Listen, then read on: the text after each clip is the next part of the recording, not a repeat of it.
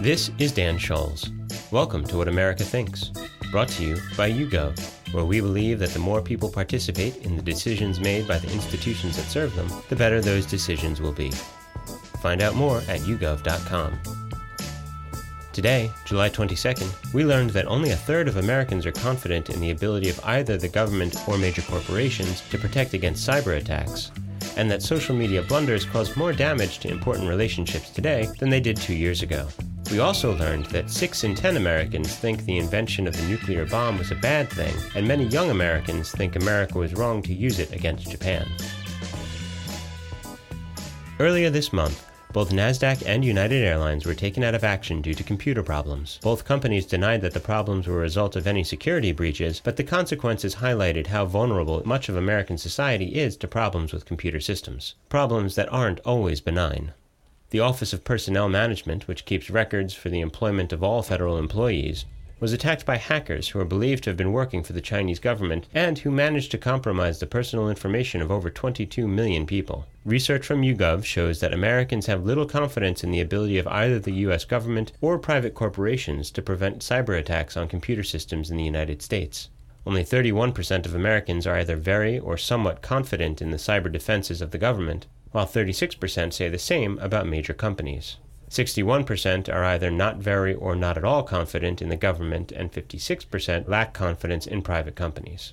Americans are also generally reluctant to describe cyber attacks on companies as acts of war if they were committed by someone hostile to the United States. Only 26% of Americans say that hacking into private databases, such as NASDAQ's, is an act of war, compared to 57% who say the same about hacking into databases of the federal government, including the Office of Personnel Management. Only 34% of Americans view disrupting the stock exchange as an act of war, while 37% say the same about grounding flights. Most Americans also say that it would be an act of war to shut down electricity grids or to steal military secrets. 78% of Americans think that other countries try to disrupt American computer systems.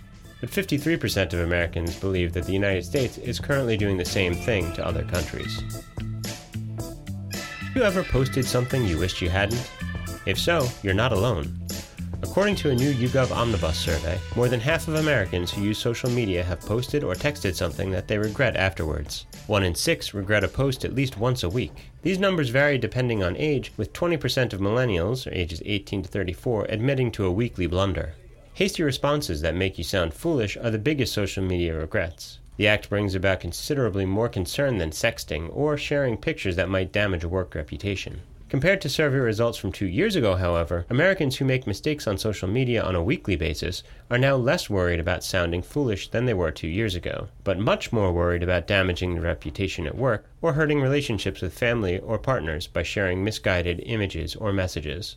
Overall, social media habits seem to be pretty ingrained. Social media blunders are still happening at home, late at night when tired, or after drinking alcohol. Habits vary widely depending on the age group. For example, 4% of adult respondents over 55 admit to blunders after drinking alcohol.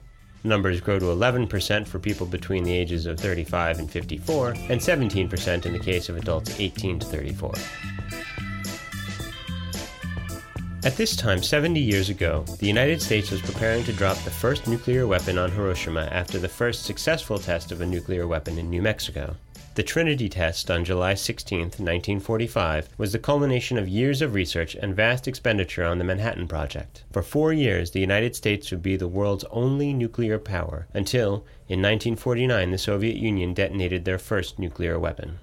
YouGov's latest research shows that a large majority of Americans, 62%, think that the invention of nuclear weapons was a bad thing. Only 20% of the country think that the invention of nuclear weapons was a good thing. Republicans are the most likely to think it was a good thing at 35%, while only 12% of Democrats agree. In early August 1945, the United States avoided having to invade Japan by dropping two nuclear weapons on the cities of Hiroshima and Nagasaki, killing between 130,000 and 250,000 people. By avoiding the invasion of Japan, the use of nuclear weapons is widely credited with shortening the war. Americans tend to say that the decision to drop two nuclear weapons on Japan was the right decision rather than the wrong one, by 46% to 29%. Younger Americans, however, are much less supportive of the decision. Among under 30s, 45% say that it was the wrong decision, while 31% think it was the right one. People aged 30 to 44 are divided on the issue, while most people aged 45 or above say that it was the right decision. I'd like to thank the YouGov editorial team, our global panel, and you for listening. If you'd like to join the YouGov panel, please visit today.yougov.com slash join.